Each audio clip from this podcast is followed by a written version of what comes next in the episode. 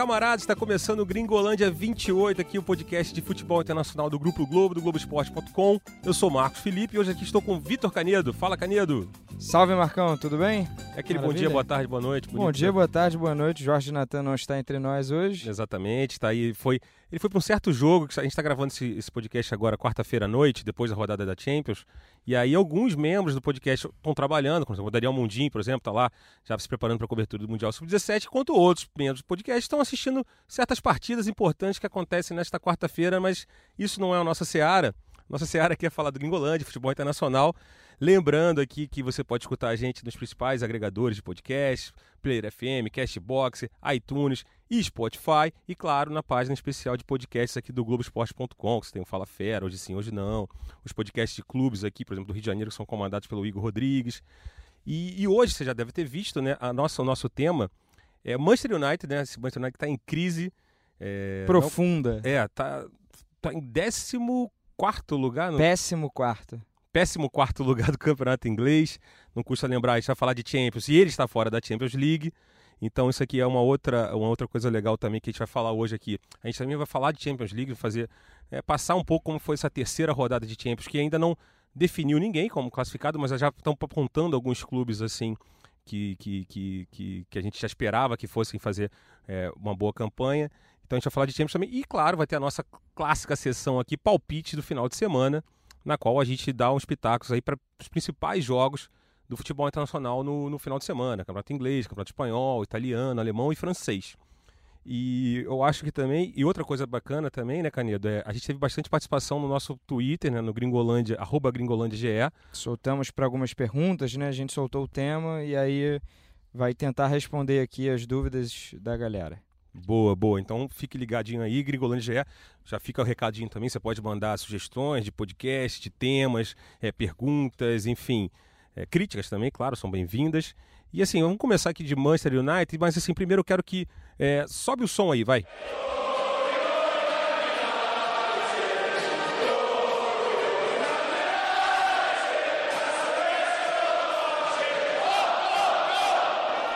É isso, ó. Glória, glória, glória, Manchester United, né? musiquinha, um hino bonito, né? A torcida do Manchester acostumada a cantar isso em... Há 20 anos atrás, por exemplo, a gente fizesse um podcast há 20 anos atrás, se houvesse um podcast há 20 anos atrás, ia ser um tema né, totalmente diferente. Né? 20 anos atrás, o Manchester vivia sua melhor época, ganhou tudo que podia ganhar, aquele time célebre do, de 99, na geração de 92, né, classe de 92. Ainda teve o time de 2008 que e, é ganhou também. Sim, sim, é só por causa do, do, dos 20 anos dessa, dessa efeméride. E agora vive totalmente, um momento totalmente antagônico, né, que a gente tem aí problemas com a diretoria, né, uma diretoria que, é, bem na verdade, é inapta para o futebol, é uma diretoria que não foi formada, é, não tem membros, pessoas que, ligadas ao futebol, por exemplo, o Ed Wood, que é o, é o CEO, né, o cara que assina o cheque ali, é, é, um cara que, tipo, não sabe nada, sabe tudo de banco, de operações financeiras, mas de, de, de, de, futebol não entende nada. Tem o velho problema do legado do Ferguson. A saída do Ferguson até agora não se achou, né? Houve quantos técnicos, Canedo, até agora? Cinco técnicos em seis anos. Exatamente, muitos técnicos. Gastos, assim, exorbitantes e, de certa forma, desnecessários. A gente tem um exemplo do Alex Sanches, que foi contratado a peso de ouro por um capricho para rivalizar com o City, que também estava atrás dele na época, e hoje o Alex Sanches está emprestado à Inter de Milão, ganhando lá um salário nababesco lá sendo que é pago pelo Manchester United em parte ainda. pelo United. É. Exatamente. É. E assim, é óbvio que também o trabalho do Souls, que a gente vai analisar também um pouquinho, acho que é, o Caneda a gente conversou muito, né? Houve um certo exagero, né, lá atrás. Uma empolgação, né, por ser jogador, herói de título, um cara da casa, mas ele tinha apenas um, um trabalho na carreira e nem tão destacado né, no, no Cardiff. E aí foi alçado já essa condição. Aparentemente não deu certo, mas o Manchester United está é, empurrando aí para ver o que vai dar. Muito provavelmente não vai disputar a próxima Champions. E aí vai ter que reformular de novo, né? Reformulação, reformulação, reformulação, contratação e não consegue o elenco dar uma cara ao elenco, não consegue acertar na escolha de um treinador e por isso o United está tá patinando há tanto tempo. E é verdade, né? E, e detalhe, a gente vai ter que contar com a participação aqui é, da Karine Teixeira, do, do perfil Red Army Brasil, Brasil, né? Eu meti um inglês. Enfim, Red Army Brasil. É, que vai falar um pouco, assim, a gente vai até chamar ela agora. Eles Karine. participam de um podcast muito legal, sabe qual é o nome? Qual o nome? Fergie Time. Fergie Time, isso, é, isso aí dá, dá saudades, né, inclusive, é. né? Pra quem não sabe. Conta a história, vai. Fergie Time, né? O Manchester United ficou muito famoso por, durante a era Ferguson, ganhar jogos nos acréscimos, né? A famosa subir a planquia até empatar ou até ganhar o jogo. E aí é, o Fergie Time, né? Que ele sempre ia reclamar ali no quarto árbitro, ficava fazendo pressão, ganhava uns 5 minutos de acréscimo e saíam os gols. Boa. E aí a Karine, né, ela vai até ela vai abrir aqui o podcast, assim, o podcast, abrir o podcast não, abrir esse debate aqui mais profundo sobre o Manchester United falando um pouquinho de justamente essa questão política do clube, né? A, o, os Glazers lá, né? A família, né? Que controla. Eu tenho até bacana aqui, ó. Tem um, o nome da turma que, que do, do, da família Glazer aqui, que todo mundo que tem uma porcentagem ali no Manchester. Tem o Kevin Glazer, você tem o Avram, o Joel, o Brian, o Edward e o Darcy Glazer. São ser uma boy band, né? É, são seis carinhas ali da família Glazer que controlam né, a, a, as ações do, do, Manchester United. Daqui a pouco a gente fala um pouquinho mais sobre isso. E a Karine agora fala aí, Karine, fala um pouquinho sobre essa questão política do Manchester United pra gente. Bem, pessoal, primeiro gostaria de agradecer pelo convite em nome de todos do Red Army Brasil. E assim, a crise no United, ela não tem um só fator. Uma série de coisas foram acontecendo e culminando no que a gente vê hoje. Quando os Glazers compraram o clube, eles não precisaram colocar a mão em nada. Estava tudo no seu devido lugar. Cada setor tinha um responsável que cumpria bem sua função. Porém, em fevereiro de 2012, David Gill, que era o encarregado pelo futebol por contratações, dispensas, renovações de contratos e que tinha uma relação muito próxima com o Ferguson, saiu do Manchester. E quem chegou para substituí-lo foi o Ed Woodward. Acontece que o Ed era um banqueiro muito bom em fazer dinheiro, só que a parte do futebol ele não entendia muito bem, não tinha experiência. E pouco tempo depois da sua chegada, Sir Alex Ferguson se aposentou, deixando o time campeão, é verdade, mas envelhecido, que precisava de uma renovação. Só que as pessoas certas, vamos dizer assim, que estavam no clube para essa tarefa, saíram. Então, o Ed se tornou uma espécie de CEO, seria o chefe de tudo e só responderia aos Glazers. Teria que comandar esse processo de renovação. Só que antes disso, ele precisava remontar alguns departamentos do clube para auxiliá-lo nessa missão. E é aí que ele vem falhando nas escolhas, nas tomadas de decisões. Começou com o Ferguson indicando David Moyes e ele acatando a sugestão. Pô, boa, Karine. Lembrando que a Karine daqui a pouco volta para falar um pouquinho mais, assim, a gente vai tentar também, bater é fácil, né, Canedo? Mas a gente vai tentar buscar, apontar algumas soluções para o Manchester United. Soluções não, né? Ideias para que isso melhore. E aí eu te pergunto, Canedo, é, é, essa questão toda política, além disso, a gente falou agora, vamos entrar fundo dessa questão. Até o, você trouxe uns números da Deloitte, de como que o Manchester perdeu espaço, né? Questão financeira. Sim, ele na, na verdade vinha por muito tempo sendo o primeiro colocado, né? Sempre rivalizando ali com Barcelona e Real Madrid. Nessa última temporada ele já registrou é, uma queda, né? Nessa última temporada, eu digo, o estudo ele é sempre divulgado em janeiro, seis meses depois da temporada, né? Então vai ter, teremos um estudo divulgado janeiro de 2020, referente à temporada 18 e 19. Então, o último estudo é da temporada 17 e 18, em que apontou o United como o terceiro maior faturamento do mundo, 666, né? O diabo, né? O diabo oh, vermelho. Diabo vermelho. Se, é, 666 milhões de euros em faturamento. Não conta aí venda de jogador. São os faturamentos fixos, né? Que dá para cada clube contabilizar por temporada.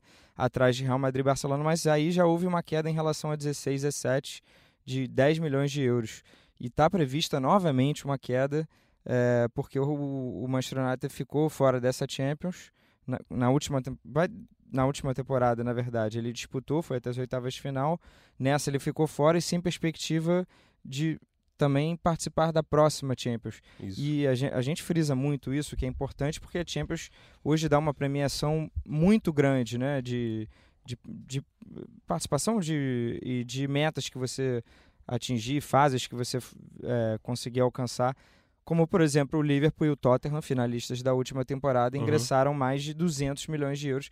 Isso faz diferença. O United já está num momento, é, e até a declaração do Ed Woodward, é, de que precisa agora do sucesso esportivo é, para conseguir manter esse alto nível de gastos. É, porque eles viram, né? Foi que até a, que a Karine falou, né? O time entra, quando eles assumem, né, a, os, irmão, os irmãos, a família Glaser assume ali em 2005, eles pegam um clube já pronto, tudo ali, pagam 790 é, é, milhões de libras, o clube já vale agora está algo orçado em torno de 3 bilhões de libras.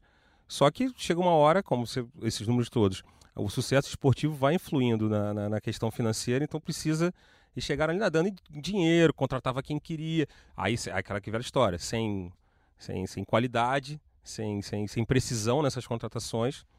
Com agora... Ferguson, é, para ilustrar, né? 27 anos de Ferguson foram 38 títulos. Muita coisa. E aí, de lá para cá, o, o, United não chegou nem a disputar a Premier League ou Champions. Disputar, eu digo, disputar para valer o é, título. Foi, foi vice na temporada anterior, naquela temporada, mas assim, foi vice pro Manchester City dos 100 pontos. Ser vice ali pro Manchester City, não, não, tinha disputa, não, não teve não disputa. Teve, não aconteceu. Não teve disputa. E outra questão também, você está falando da questão do, do, do, sucesso esportivo, tem uma, até algumas informações, é, assim, teve recentemente a Chevrolet, né, que é a principal patrocinadora, tem contrato até 2022, está ameaçando não renovar esse contrato por causa da questão do êxito desportivo. E é um contrato que foi de, de, de 500 milhões por sete anos, 500 milhões de libras, né? Quando a gente está falando, quando a gente fala milhões aqui, vai ser tudo em libra. Então você bota aí, multiplica por 5 no libra mínimo. ou euro, é 4 ou 5, vezes 4 é. vezes 5. A gente vai falar, geralmente é libra aqui, então pô, é dinheiro para burro, amigo. E um outro problema também, isso aí é questão da Champions, principalmente da Champions. Vamos supor, o Manchester United ficou fora dessa temporada, pelo que né, a gente até falou aqui, tende a ficar fora da próxima também. Então, assim, a Adidas também, ela ameaçou exercer uma cláusula que ela pode descontar 21 milhões por temporada do contrato que ela tem com o Manchester United se não houver classificação para a Liga dos Campeões em dois anos seguidos. É já teve um. Acontecer. E é o que provavelmente vai acontecer, ou seja, já vai ter esse, esse dinheiro aí saindo também da Adidas. A Adidas que fechou um contrato de 10 anos com o Manchester United atrás. Um dos maiores contratos, 860 né, milhões de libras também, dinheiro para caceta.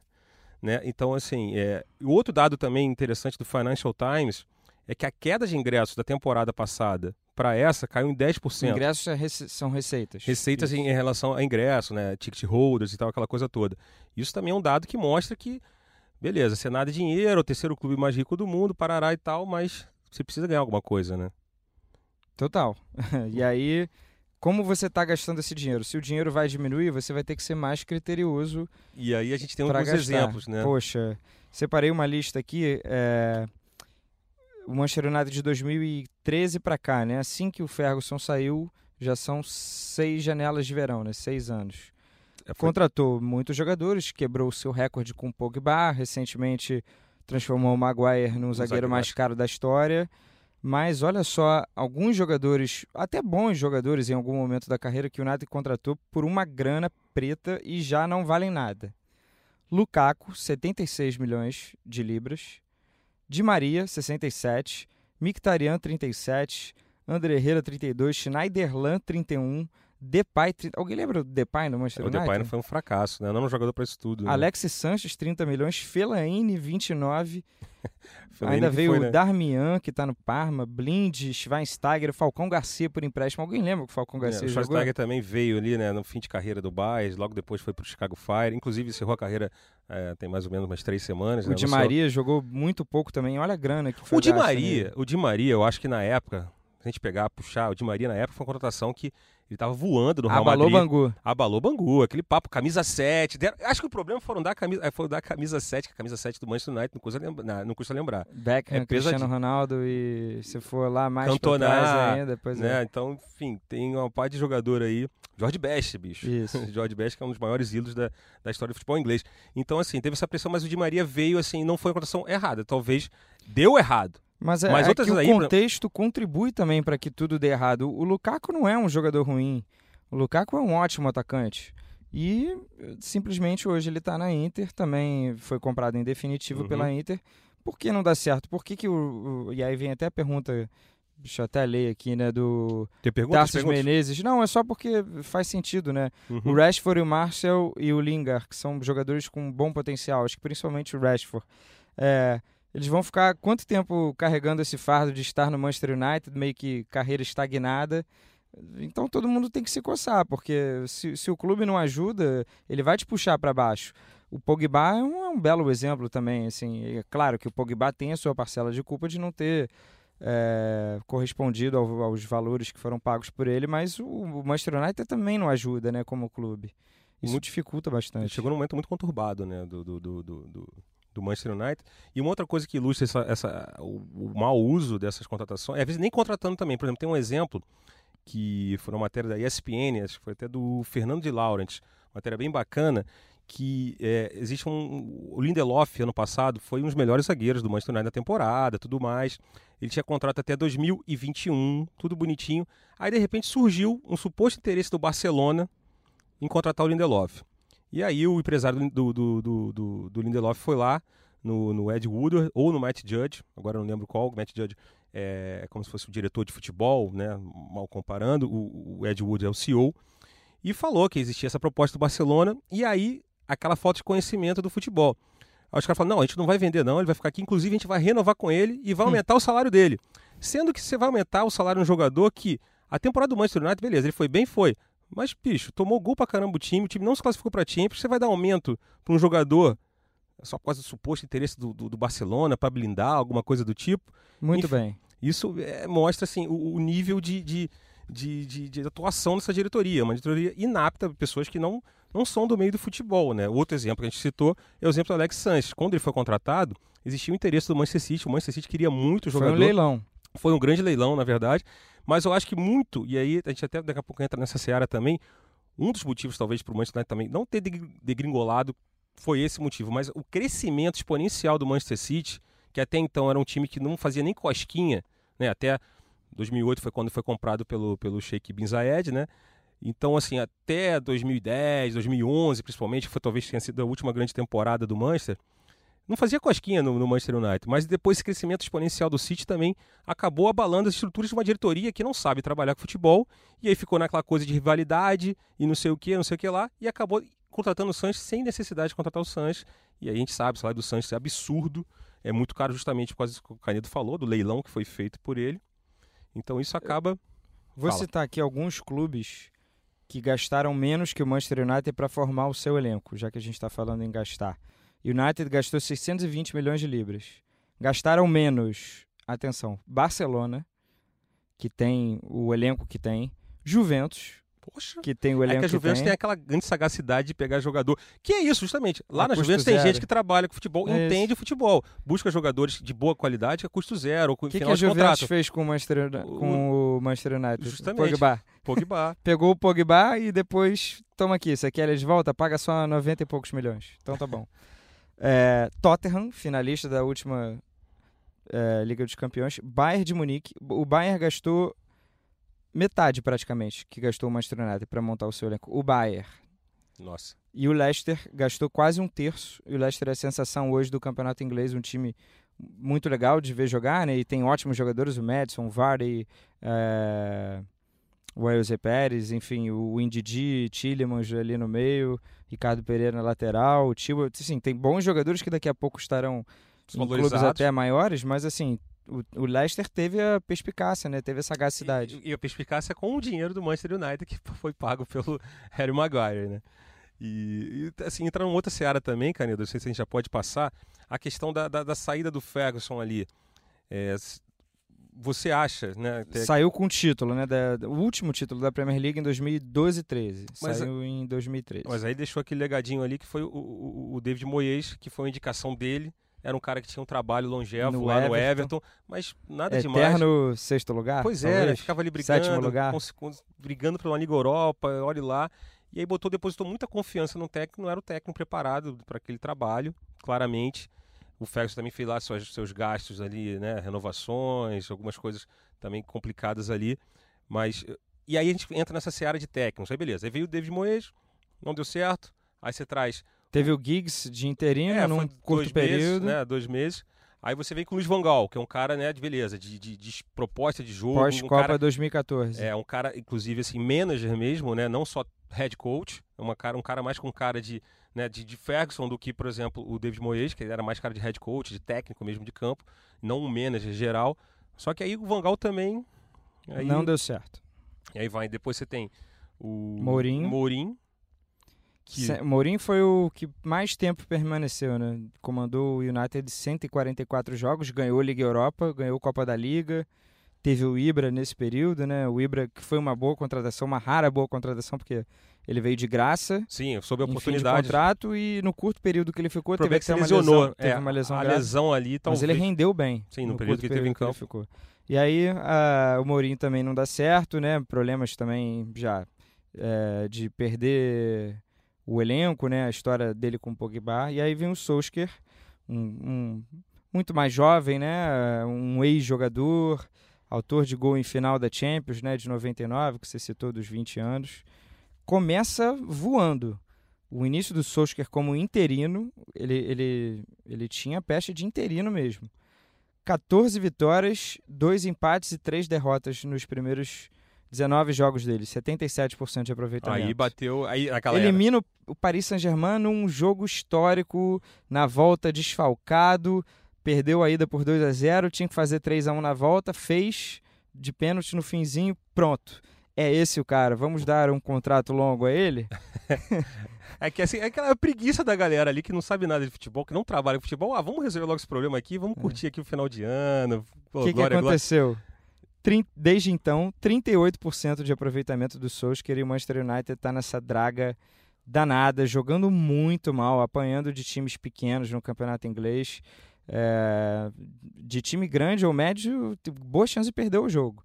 E de time pequeno vai se complicar em algum momento. Uhum. Já perdeu para o Crystal Palace, para o Newcastle, é, West Ham. E foi o que a gente estava falando, assim, falta, falta o Solskjaer realmente uma ideia de jogo. Por exemplo, ele jogou contra o Liverpool, jogou bem o primeiro tempo, até propondo o jogo, obviamente um pouquinho é, mais reativo. Espero no segundo tempo meteu o Parque de Boys lá, é. né? O Parque de Boys lá dentro, lá retrancou e tudo. Tem um azar também. Só que assim, no primeiro o, o Manchester United funcionou com um time que propõe jogo, que é o Liverpool. Né? Jogando ali no contra-ataque com o James, o Andrés Pereira também correndo o campo todo, o Rashford é um cara tá jogando centroavante, não é um cara de velocidade e tudo mais. Agora quando joga contra tipo Crystal Palace, essa galera aí, Newcastle, que, que tem que propor jogo, o time morre. O Solskjaer não conseguiu, uh, né? já tem, não tem um ano ainda de trabalho, mas não conseguiu achar ainda uma solução para esse tipo de problema. E aí tem uma pergunta aqui no nosso né, Twitter, Gringolândia GE, do Júlio Puyati. Júlio Puyati, nosso brother aqui do, do PL Brasil. PL Brasil. Já participou aqui do podcast um Ingolândia também. Aí ele faz uma pergunta aqui, ó. Solskjaer merece ficar até o fim da temporada, independentemente né, dos resultados? Canedo.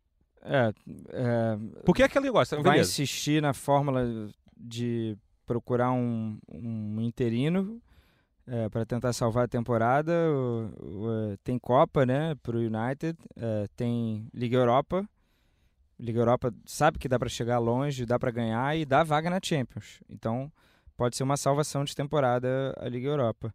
Mas se o Solskjaer continuar com essa sequência, não apenas de resultados, mas desempenho, né? O Manchester United é um time que joga muito mal, que sofre muito. O ataque, principalmente, é horroroso. É um time muito chato de, de se assistir. Tem aquela discussão toda, né? Do Flamengo teria um lugar no Big Six. Olha, se o Manchester United é, fosse jogar o Brasileirão, ele teria fosse, lugar no é, Big Six do Brasileirão. Se fosse esse Manchester United, eu, eu acho é. que, que daria para competir bem. É, de qualquer forma, é, abre o olho, né? Porque a gente sabe, falou de tudo que a gente falou até agora, né? Toda a discussão, o financeiro também representa bastante. E o United tem que brigar para estar tá na Champions sempre. Boa. E o seguinte, agora a gente vai voltar com a Karine agora, que ela vai apontar assim, o que, que ela acha, na verdade, assim, estruturalmente, o que, que o Manchester tem que fazer né? Quem ele tem que atacar, obviamente, né? É, passa aí pela diretoria, achar um diretor de futebol né, que seja de fato do futebol, para ver se dá um jeito na coisa toda ali, né? Fala aí, Karine. Como eu falei anteriormente, o Ed foi contratado sem entender muito bem e sem ter experiência no meio do futebol. Isso pesa. Mas só para explicar, ele não é o responsável pelas negociações. Quem cuida disso é o Matthew Jude, que está no United desde 2012 e nessa função desde 2016. O Ed é o homem que assina os cheques. Já se passaram mais de cinco anos desde a aposentadoria do Ferguson, o clube parou de ganhar, parou de ser protagonista, a pressão foi aumentando e começaram a contratar técnicos e jogadores de maneira não muito criteriosa, ao meu ver. É, muitas vezes passava a impressão que as contratações se davam mais pelo nome, pela mídia que estava vinculada ao profissional, do que por realmente acreditarem que eles se encaixariam melhor na filosofia que o United gostaria de adotar e no modelo de jogo que gostaria de propor. Entre aspas, o Ed contratou o Di Maria, o Falcão Garcia, o Depay, o Marshall, o Schweinsteiger, o Lukaku e o Pogba. E eles não vinham em decadência. Muitos vinham é, em um ótimo momento pelos seus antigos clubes e chegaram aqui e não conseguiram o redo esperado. Só chegaram e desaprenderam a jogar futebol? É aí que eu acho que falta a figura de um diretor esportivo mais gabaritado e conhecedor do, do meio do esporte em si. Porque ele chegaria no técnico, juntos traçariam o modelo, a filosofia e os atletas que melhor se enquadrariam ali. Nem sempre o melhor atleta o que está mais badalado é o que vai ser mais útil naquela função. Então, aí eu acho que falta muito a figura do diretor esportivo. Nos últimos anos, o Ed até falou que ia contratar, nomes foram vinculados, só que isso nunca aconteceu. O mais recente foi o Van der Sar, mas nenhuma procura. Então, eu acho que o United precisa sim de alguém mais robusto, mais conhecedor, que consiga administrar e organizar melhor a diretoria de futebol para contratar bem e aqueles que chegarem conseguir render o esperado. Pô, valeu, Karine, muito obrigado pela participação aqui no podcast Gringolândia, Karine, né, não custa lembrar do Red Army Brasil, aqui participando do Gringolândia 28, no qual a gente está falando de Manchester United, vamos falar também daqui a pouquinho de Champions League e palpite para os principais jogos de futebol internacional do fim de semana. E aí, para ilustrar aqui, né, a gente falou que a, a Karine é de um perfil né, de torcedores do, do, do, Manchester United. The Red Army, né? The Red Army Brasil. E aí tem outros dois perfis aqui que, assim, até o pessoal, a, a torcida do Manchester não anda se entendendo. Foi muito bacana aqui, né? Que o pessoal do Manchester United Brasil, né, do We Are Man, Man United BR, tweetou assim: reforço, dois pontos. Jesse Lingard está treinando com a equipe do Manchester United em Carrington nesta manhã. Pum. Aí o pessoal do Old Trafford Brasil, que é um outro perfil, em caixa alta, escreveu assim: Que reforço, irmão, tá cheiradaço. Enfim, a galera, assim, realmente, assim, Jesse Lingard é um cara, né? Até poderia. Inclusive, até para falar aqui, eu, eu, o FIFA 20, né? Saiu o FIFA 20, eu sou viciado no Fifinha aqui, como muitas pessoas assim, que nos escutam. O Canido não, o Canido é mais do futebol manager e tal em apostas. e aí, no Fifinha, eu, modo carreira, eu peguei o Manchester United, pra, até porque a gente ia fazer esse podcast esse tema, eu falei, vou, vou jogar o modo carreira com o Manchester United. E aí eu peguei o dinheiro todo que tinha lá e torrei. Contratei Cristiano Ronaldo, contratei Lionel Messi, que beleza. Thiago Silva, uma loucura e tal. Mas a primeira coisa que eu fiz antes de contratar essa turma toda foi vender Jesse Linga. Que estava valorizado ali no, no, no, modo carreira do FIFA, vendi ele, acho que mandei ele despachar para Juventus, sei lá, para quem conseguiu comprar. Enfim, não é um reforço, mas também não precisava ser tão grosso assim, né, pessoal do Old Trafford Brasil mas tá tudo maneiro. E agora, só para a gente arredondar aqui, né, eu, eu, eu, sempre fiquei com essa questão do City. Eu queria saber de você, Canito, se você acha que essa, essa pulguinha do City também é, é, complicou um pouco da vida do Manchester United, porque calhou de ser, com a saída do Ferguson, foi o crescimento do, né, do, quando o City ganha até o primeiro título inglês, é quando na, na, na, última temporada do Ferguson ou na primeira sem o Ferguson, agora eu não lembro de cabeça.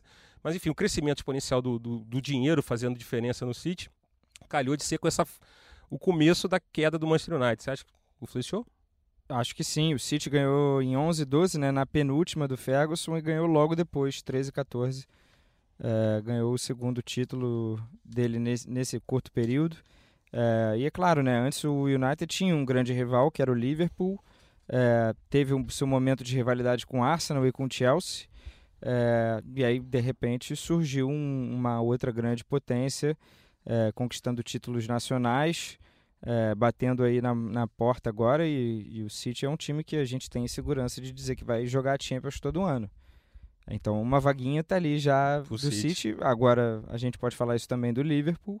Então sobram menos vagas, né? E os é, outros é, tá, que se matem, né? Fica e, mais complicado. E, e, foi o que a gente falou no podcast, né? Da, quando a gente fez o preview do Premier League, essa temporada, os clubes citou agora há pouco, né? Como o Leicester contratou bem, como o Leicester está bem, inclusive, na e, tabela. Que eles iriam apertar mais Exatamente. o, o, o top 6, tirando os, os dois postulantes ao título. E a gente está falando aqui de, falando do Manchester City. O Manchester City está na Champions League.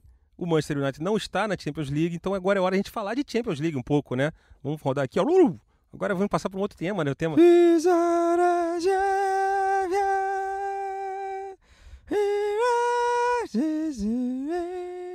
É isso aí.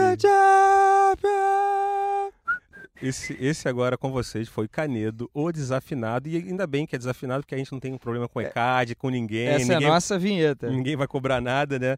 A gente teve a terceira rodada da Champions nessa semana, né? Vimos alguns times que estavam, é, tipo, relativamente na merda sair da lama, né? Como o Real Madrid, né? O grande exemplo é isso. O Real Madrid estava ali com a corda no pescoço, venceu o Galatasaray fora de casa e conseguiu é, respirar. Então a gente vai dar uma analisada dos resultados aqui, né? E e também prognósticos para as próximas rodadas, grupo por grupo. Então eu vou começar aqui, ó, grupo A, né, grupo A, essa rodada. Letra A, né? vamos começar. Que isso, é rapper. Então, o grupo A. não, foi... é a música do Gabriel Pensador. Ah, é? Tem isso? Você não lembra, não? Não. Era aquela música do abecedário que ele vai falando. Abecedário só da Xuxa. É, ah, de bem. amor. B de baixinho, C de Champions League. Caraca, isso foi horrível. Bom, vamos lá. Grupo A, ó. Bruges, 0. PSG, 5, né? PSG é, destruiu o Bruges é, lá na Bélgica. E o Galatasaray, né, recebeu o Real Madrid e perdeu por 1 a 0, né? Era chance de complicarem o Real e o Zidane, né? E o Zidane conseguiu respirar. É, eu, não, eu não trabalhei esse jogo, não. É, eu na verdade estava com o jogo da Juventus, que foi no mesmo horário. Mas importantíssima, né? Vitória do Real Madrid, gol do Cruz. E no outro jogo o Mbappé começou no banco. Eu pensei, hum, será? Vai dar ruim o PSG? O PSG estava tranquilo, o Mbappé entrou, aí deslanchou. E aí o Mbappé é, se tornou o jogador mais jovem a marcar 15 gols na Champions, né? Não nessa edição, obviamente, mas no geral ele tem 20 anos e 306 dias. Nem Messi, nem Raul, nem qualquer outro. É, mas tem um carinha aí, que daqui a pouco a gente vai chegar no grupo dele, que daqui a pouco pode roubar essa, é essas marcas aí, ó. Deixa, deixa, é verdade. Deixa, no ar. Deixa no ar, né? Daqui a pouco você vai escutar aqui um cara mas... que pode, o cara que pode superar Mbappé, Neymar e todos esses recordes, inclusive Messi também. Próxima rodada são os mesmos jogos com mandos invertidos. É, eu só queria destacar rapidinho, né? A campanha do PSG, né? Muito boa, né? São três vitórias, nove gols Não marcados, nenhum gol sofrido, né? A zaga ali, Thiago Silva, nem pode falar mais com o Marquinhos. Marquinhos, né? Ontem também volante. de novo jogou de volante. Já o que, vem a. O que dá de certa forma uma certa consistência também, que o Marquinhos é um cara que sabe sair pro jogo, tem um, um belo passe.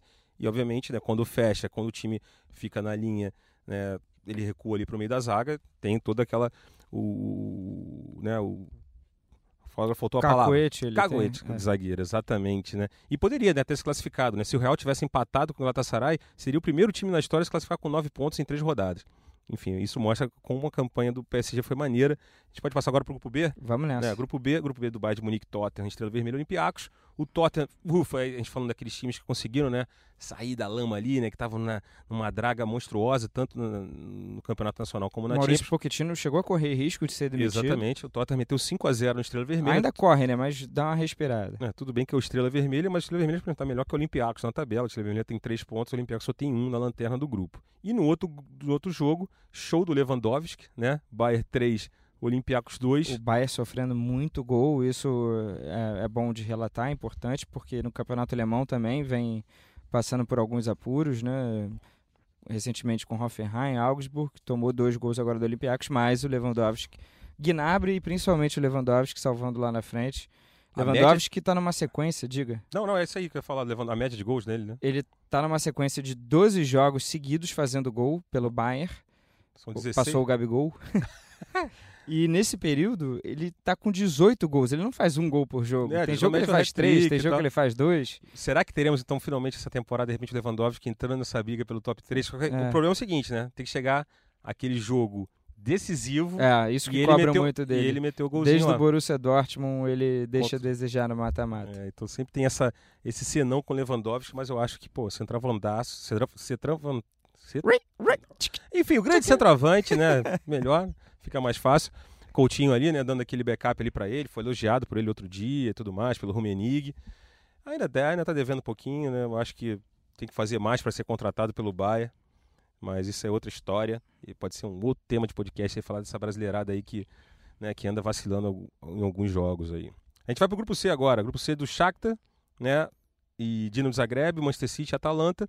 O Manchester City meteu 5 a 1 no Atalanta, saiu perdendo por 1 a 0, né, jogando Foi de virada, né? no Etihad. E depois, enfim, passou o carro, o Sterling Pô, fez um golaço. Né? Hat-trick do Sterling. É, hat-trick do Sterling. O, o, Como joga, né? Como tem jogado o Sterling. Segundo que ele, ele pega né, a bola na ponta esquerda, abre para o meio, perna com a direita. Tipo, é o, é, o, é o, Não vou falar que ele é o novo Robin, porque não, né, não tô comparando, mas o nível de, de como ele consegue abrir jogo. Uma jogada que todo mundo sabe qual é, né? Que ele joga aberto e corta para o meio, é parecido com o Robin. E é um jogador que, enfim, eu acho que cada vez mais se a Inglaterra continuar nessa, né, a seleção inglesa também está firme. Se tirar o preconceito em cima dele, que ele era um, no início da carreira era um ponta driblador, ciscador, não Perna de fazia nada. Né, né, Tipo chorãozinho e tal. E, e como ele evoluiu, né? Principalmente nesses últimos anos de Guardiola. Com Guardiola, né? Isso aí passa, tem uma parcela grande do Guardiola. Tá equilibrado aí essa segunda vaga. E porque o Shakhtar, né? O Shakhtar, né, claudicando ali, né? Patando em casa com o Dinamo Zagreb. A gente tinha postado lá no início na Atalanta uma enorme decepção, zero ponto até agora, 11 gols sofridos. E o Dinamo Zagreb uma grata surpresa, né? É, Tem o Dani Olmo, o espanhol, campeão da Euro Sub-21 com a Espanha agora, também está fazendo hora extra no, no Dinamo Zagreb. No FM eu sempre tento contratar. Não, é...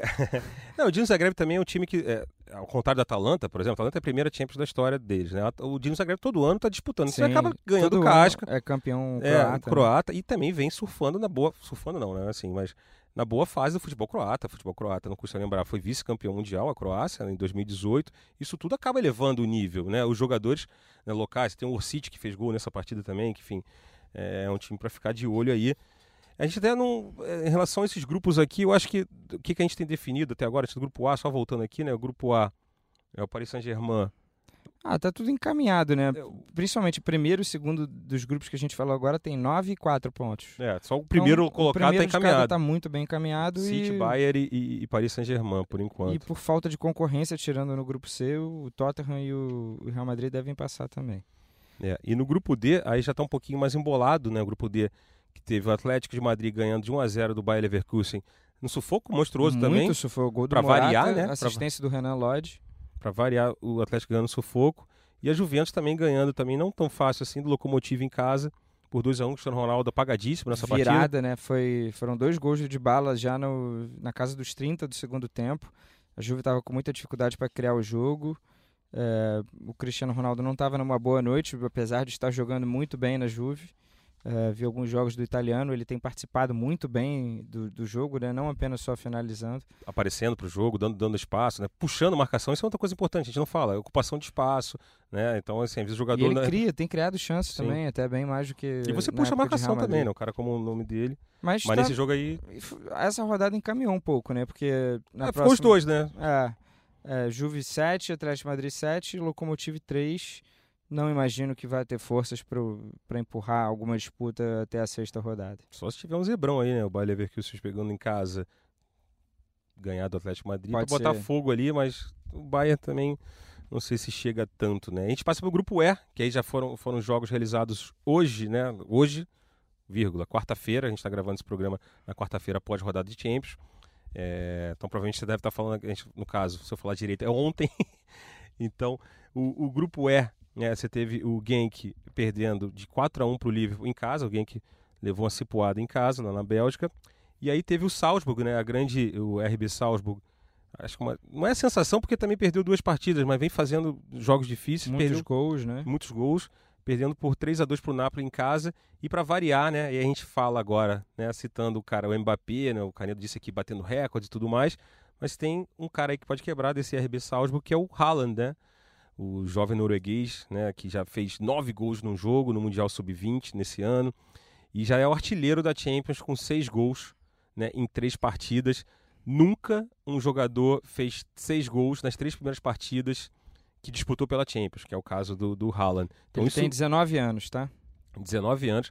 E isso tudo a gente está falando um cara que joga no time da Áustria. A Áustria que beleza, né? Lá no passado e tal, foi a, a base do futebol, muito passou por ali, mas hoje né, a Áustria não representa tanto assim. E é um jo- jogador que joga na Áustria e tem fazendo isso tudo. E na Champions, fez um jogaço contra o Liverpool, né? O, é, isso é também Tava 3 a 0 buscou empate, Isso. depois acabou levando o quarto gol. O time do Jesse March assim, é, um, é um- é um técnico que pô, fez bons jogos contra o Napoli, contra o Liverpool. Agora vai jogar com o Napoli lá no estádio de São Paulo. Vai, acho que dá jogo também, né? Assim como jogou contra o Liverpool lá, mostrou que sabe jogar fora de casa, sabe que é um time que sem medo, né? Sem, sem... Acho que é uma característica também, né? Da, da- dos times controlados pela energético pela Red Bull, né? São times que assim que sempre jogam com uma intensidade, que jovens, times com jogadores muito jovens, então que evoluem junto O com a... projeto deles é muito interessante e vai ficar notório isso no Brasil. E agora prova- vem e o provavelmente o. Haaland, né, deve passar pro, pro, pro Leipzig na próxima temporada. Eu vi um papo desse na, na imprensa alemã, Ou se não for comprado já por algum Pro- outro clube. pra, justamente para substituir o Timo Werner que deve pular pro Bayern ou para um clube assim, quem sabe. Daqui a alguns meses é, Vamos ver. Tô, o é burburinho eu... vai aumentar. a gente passa agora pro grupo F. E nesse grupo aí, acho que também tá embolado, né? Tá, Napoli 7, Liverpool 6. O é... Salzburg, é que o Salzburg tá fazendo uma boa campanha, então assim, eu acho que não dá para descartar o Salzburg. O Salzburg vai querer apronta para cima do Napoli. Sim, ainda o não. O Napoli ali no campeonato italiano tem sempre aquela pressão, é um time que toda rodada do campeonato italiano, o Napoli tem que jogar a vida para tentar, quem sabe, acabar com, com, com, com a hegemonia da Juventus na Itália, então isso acaba às vezes contribuindo para uma campanha na Champions. No grupo F, né, o Barcelona venceu o sufoco, bicho, contra o Slavia Praga, lá em Praga, 2 a 1 sobre ah, o Slavia Praga. Rapidinho, só para voltar aqui no, no grupo S, só para registrar, não passar batido. O Mertens fez dois gols. Ah, bacana, Napoli, bacana, é bem e lembrado. E aí passou o Maradona na artilharia geral do Napoli. O Maradona, só por isso que eu resolvi chamar a atenção. Sim, Mertens. 116 gols para o Mertens, o Maradona tem 115. E o Hamsik, 121, é o maior artilheiro. O Hamsik saiu, foi para a China, né? é, Arábia, agora, agora não vou Saiu lembrar. do Napoli. Depois... E aí o Mertens já já vai quebrar esse recorde, vai se tornar o maior artilheiro da história do Napoli. E ele tem que passar aqui, ele mandar um zap pro Maurício Sarri agradecendo o Maurício Sarri, que foi o cara que deslocou ele falso da função. 9, é. é. transformou ele mais num cara mais de centroavance ali, né, o falso 9, parecendo mais na área. O Mertens muito bem, o baixinho, o Mertens. Belga, feito o registro, voltamos ao grupo F. Então o, Barcelona passou sufoco, mas venceu o Slavia Praga, Barcelona líder do grupo com sete pontos.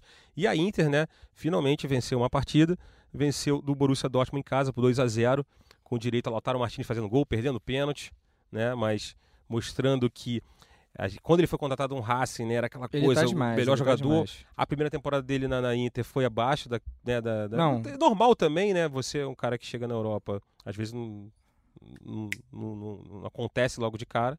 Mas agora essa temporada dele tá muito boa, né? A dupla, a dupla Lula, né?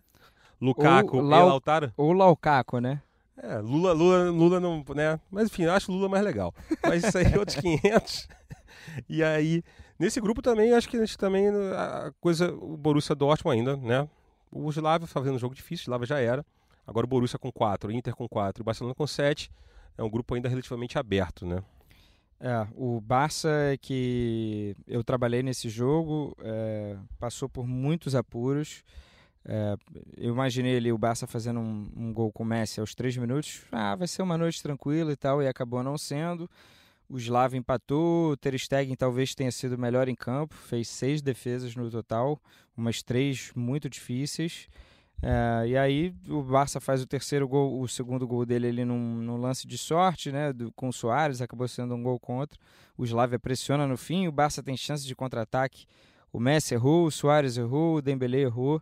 É, e acabou sendo só 2 a 1 um o jogo. É claro que o Barça vai passar, provavelmente vai passar em primeiro, é o time que tem mais talento, é favorito, um dos favoritos, top 3 talvez a ganhar essa Champions. O problema ali é o Valverde, né? Talvez. É, pois é, o, o, Barça não consegue render bem, vence muito na individualidade e, e, quase sempre Messi. É, o primeiro gol hoje, inclusive, até destaque o primeiro gol, uma bela jogada, né? A tabelinha ali do Messi com o Arthur né, saiu o gol do Barcelona, mas é, às vezes é nesse lampejo, depende muito disso. Em cima disso, eu tenho duas estatísticas alarmantes né, sobre o Barcelona.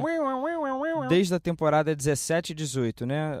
Duas temporadas completas para trás, mais o início dessa. Na Champions, a artilharia do Barcelona está assim: em primeiro lugar, 19 gols para Messi. Em segundo lugar, 7 gols para gol contra. Nossa, gol contra chegou junto. Quatro, quatro gols em terceiro lugar para Soares e Dembélé. Olha que absurdo. E agora fala Tem mais gol contra do que Soares e, e Dembélé quase juntos. Agora, a, a, estatística alarmante mesmo é a estatística agora do Soares, né? O Soares não fez um gol sequer nos últimos 20 jogos fora de casa na Champions.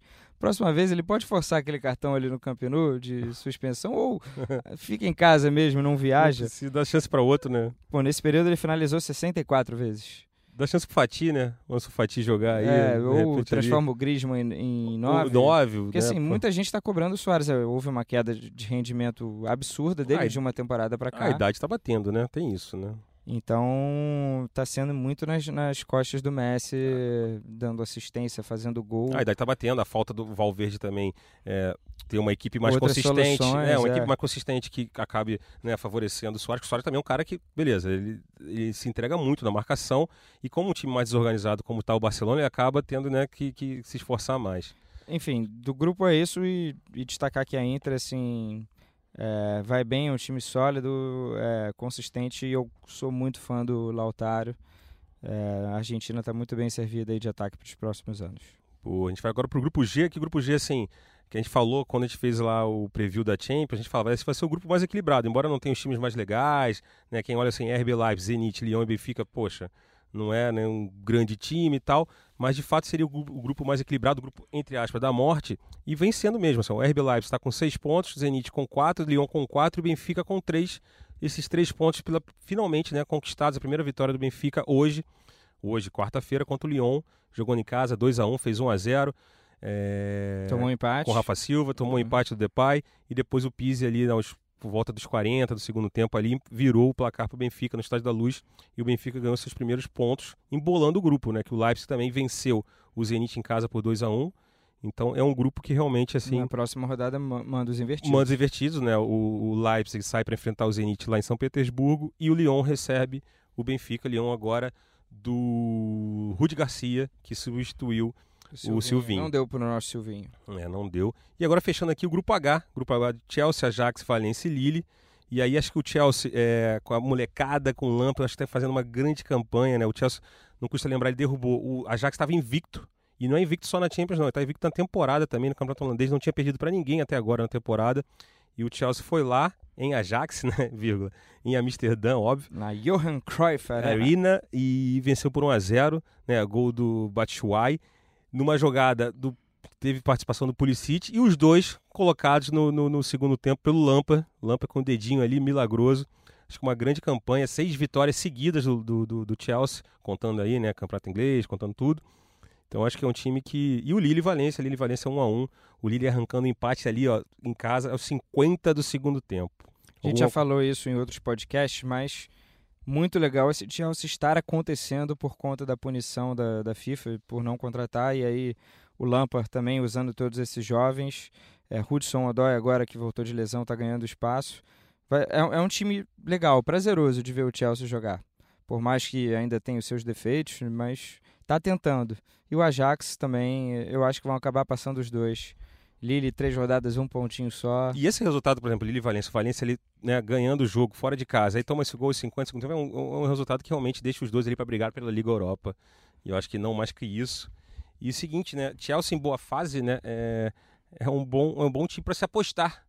E se apostar, você tem que fazer o quê? Para se apostar, você tem que ouvir palpite. Então é hora do palpite do final de semana aqui no Gringolândia. Roda a vinheta. Opa, não tem vinheta ainda, mas vai ter. A gente vai falar agora até. Faz pegando... você então a vinheta, já que eu cantei o hino da Champions aqui. Palpites do fim de semana. Oferecimento Nobody.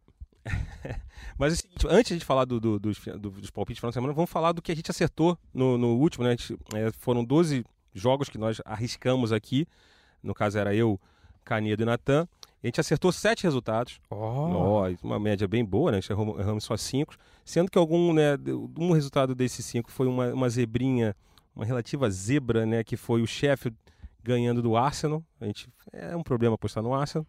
Mas então, e até por conta disso, no, no inglesão desse final de semana, a gente não vai ter jogo do Arsenal, não vamos palpitar no jogo do Arsenal. E no caso, quem vai palpitar hoje é só o Canedo, só o palpite dele contará e eu só cantarei aqui. Então vamos lá. Campeonato inglês, Liverpool liderando aqui, 25 pontos. E vai fazer o clássico com o Tottenham. Clássico, clássico, né? Pode ser, é clássico. É, não, é, não, é o clássico. São jogos de times importantes, fizeram a final da Champions Liverpool agora, e Tottenham, exatamente. É a reedição da final da Champions. Mas não chega a ser uma rivalidade local nem nada. Prognóstico. É, vitória do Liverpool apertada. Liverpool vai sofrer o seu gol também. Boa. O Manchester City, né, que está ali na cola né, do, do Liverpool. Cola nem tanto, né? Tá com 19 pontos, 6 pontos atrás. É, vai jogar contra o Aston Villa é, nesse final de semana, no sábado, lá em Etihad. Esse joguinho aí, né? Não tem nem que... Muitos eu, marcam. Eu sempre palpito que o City vai atropelar. Aí ainda bota ali um asterisco. Se o De Bruyne jogar... É muito mais gols. É, e o Gabriel Jesus, legal que o Gabriel Jesus virou titular no campeonato inglês, aparentemente. O Agüero tem jogado a Champions, então legal uma sequência aí, se quiser até palpitar num golzinho do Gabriel Jesus, ele está numa fase boa. Boa. E fechando aqui nosso palpite para o nota inglês no final de semana, Burnley e Chelsea, né? O Chelsea que a gente falou aí, fazendo uma grande campanha, seis vitórias seguidas, Lampard, o Lampard fazendo a molecada voar. Só que aí, eu só vou dar minha pitacada aqui, mas o Canedo que, que, que, que crava aqui. O Burnley está em oitavo lugar com 12 pontos ali, tá no bolo ali da galera que, né, quem sabe, belisca um G6 ali, quem sabe. E é um time, né, que já vem se colocando, um time pequeno e tal, mas que todo ano faz jogo duro, principalmente em casa. E aí pega esse Chelsea, Canedo. Empate. Empate. Boa. Esse cara sabe tudo. Passamos agora para o Italianão. Italianão, que obviamente a Juventus lidera. Não tanto com tanta folga assim, né? A Internacional está com 21 pontos logo atrás. E aí eu pergunto, vai ter Leti e Juventus no sábado, Canedo? A Juventus tem sofrido para ganhar os seus jogos. Talvez sofra de novo, mas vai ganhar. Juventus. E vai ter um clássico na rodada, isso a gente pode chamar de clássico. Roma e Milan lá no Estádio Olímpico de Roma. Roma está em sexto lugar com 13 pontos. E o Milan, deixa eu procurar aqui. Você começa a olhar de cima: um, dois, três, quatro, décimo segundo lugar o Milan, o Milan com 10 tomou pontos. um empate do Leti no finzinho. Exatamente, o Leti vai pegar a Juventus agora. Na estreia do, do Stefano Pioli, né, que é um técnico que foi adorado, toda a torcida do Milan comemorou, soltou fogos pela chegada dele. Obviamente que não, né, a torcida odiou. O Stefano uhum. Pioli é um técnico identificado com a Inter de Milão, muito identificado. Mas enfim, estreou empatando, já tropeçando e agora vai ter esse jogo contra a Roma. Vai dar Roma. Vai dar Roma. Boa, Canedo. Agora a gente vai passar para o campeonato espanhol. Não Liga. teremos o grande jogo da é, Exatamente, rodada. esse é o jogo. A gente podia fazer, um, inclusive, um podcast só sobre isso. Provavelmente essa semana, se tivesse, né, se não tivesse é, toda a tensão que está ocorrendo na Catalunha e vai ter uma manifestação marcada né, por causa dos presos políticos da Catalunha, justamente para o dia do jogo, e por isso que o jogo foi adiado. Seria na própria Catalunha? Seria foi para qual dia mesmo, Canedo? Sabe de cabeça... É, foi para 18 de dezembro. 18 de é uma dezembro. quarta-feira, só que aí tem um problema, porque a, a Liga queria que o jogo fosse num sábado, preocupado com a sua audiência. Tinha botado esse jogo, inclusive, é, uma hora da tarde na Espanha, para o horário na China ser à noite, ser um ótimo horário. É, acabou que deu esse problema. O jogo saiu de sábado para uma quarta-feira lá em dezembro, quarta-feira à noite. É, é uma data que eles podiam, aparentemente é a única data livre. É, tanto que fizeram lobby até para trocar mando. E aí o Barça se recusou de maneira nenhuma. O Barça queria até jogar. Uhum. É, seria uma é, o ótima... Valverde, o Valverde queria jogar, mas eu acho que... Seria um cartaz para manifestação excelente, mas, né? Mas poderiam, é, enfim, eu acho que acho que foi de bom tom não ter marcado o jogo. É, não teremos então nem Barça nem Real em campo nesse fim de semana. Mas teremos o clássico dos Atléticos. é. o Atlético Madrid contra o Atlético de Bilbao. Se, não custa lembrar, só para contar uma historinha rápida, né? O Atlético Bilbao, é, a camisa né, é, é, é, é colchoneira, né? Vermelha e branca também, e foi inspirada na camisa do Atlético Madrid. Mas é uma longa história, enfim, mas só para dizer que foi inspirada, eles vão se enfrentar. São as duas melhores defesas do campeonato. Isso, levaram oito gols. Alguns dos piores ataques, né? Os dois só Nossa, fizeram oito também, é, menos 8. de um por rodada. Então vamos palpitar aquele 0x0. 0x0 clássico ali. No, o jogo acontece em Vai Madrid. Cola, né? No Wanda Metropolitano. O João Félix está fora, está machucado. É, um bom, um bom, uma boa aposta sim. E campeonato alemão, campeonato alemão que é o campeonato mais equilibrado aqui, ó, só para rapidinho aqui, ó. Borussia Mönchengladbach é o líder com 16 pontos. Em segundo lugar vem o Wolfsburg também com 16 pontos. Tipo o cavalinho do Tadeu Schmidt, vai lá. O, cava, o cavalinho é nem, o cara que faz a edição do cavalinho tá ferrado, tem que botar os cavalinhos tudo junto assim, tem que ter hum. um televisão 3D, né, para você hum. ver, visualizar os cavalinhos, porque aí vem o Bayern em terceiro com 15, o Borussia Dortmund em quarto com 15, o Leipzig em quinto com 15 o Freiburg em sexto com 14. Para, cara. O Schalke com sétimo com 14. Aí, enfim, aí tem um monte de gente Não, com 14 tem aqui. o Frankfurt com 14 e o Bayer Leverkusen com 14. Exatamente. São tem nove... dois, separando, dois pontos separando o primeiro do nono. Colocado. Isso deve ser inédito. É muita gente, aí depois vem o Hertha com 11, aí beleza. Já começa aí tem a turma um do... lanterna lá, o Paderborn com um ponto só. É, horroroso, o Paderborn. Mas então, o Bayern vai pegar um desses times que estão na, nas últimas colocações, o Bayern e o Union, né? O recém-promovido Union, mas o jogo é em Munique. E aí, qual é o seu palpite? Eu já acho que eu já sei. Eu vou é Bayern, né? Bayern. Bayern é bom. E aí, no caso, o Bayern de Munique contra o Union, então, principalmente, acho que vai passar o carro.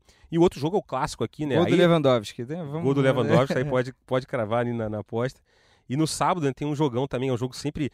É, toda a aura que envolve ali é o derby do Vale do Ru, né? O clássico do Vale do Ru, entre Schalke 04 e Borussia Dortmund, uma, uma rivalidade é uma, monstruosa. É, um baita de um clássico. Talvez seja, é, eu acho que talvez, talvez não. É a maior rivalidade na Alemanha em termos de não de torcida, de quantidade, mas em termos de, de história mesmo. Quase são duas regiões próximas, regiões de, de trabalhadores. Então, o futebol, obviamente, para a galera é a única, né, a única diversão. Então, as pessoas botavam a vida e o clássico acabava inflamando tudo.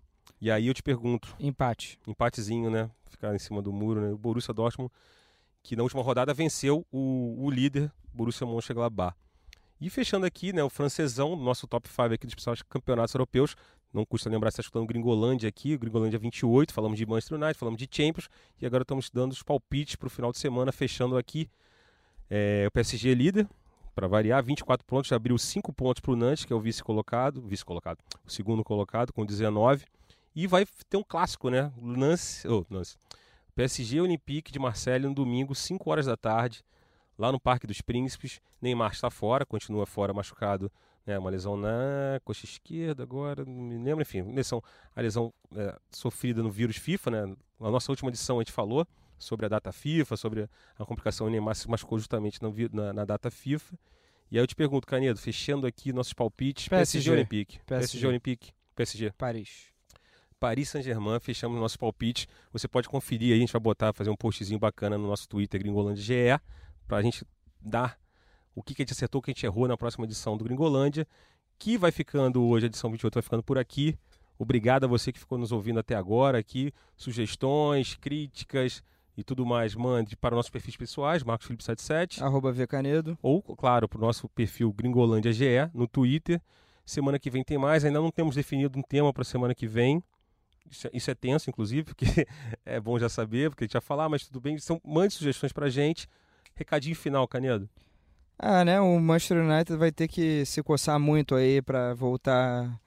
Eu acho que no mínimo umas duas, duas temporadas, né? Fazendo tudo direitinho para voltar a competir bem. Tem que dar tudo certo nessas duas temporadas. E é isso. E a Champions está embalando e é assim que a gente gosta. Show de bola. Valeu, Canedo. Valeu, galera. Esse foi o Gringolândia. Aquele abraço. Até mais. Tchau, tchau.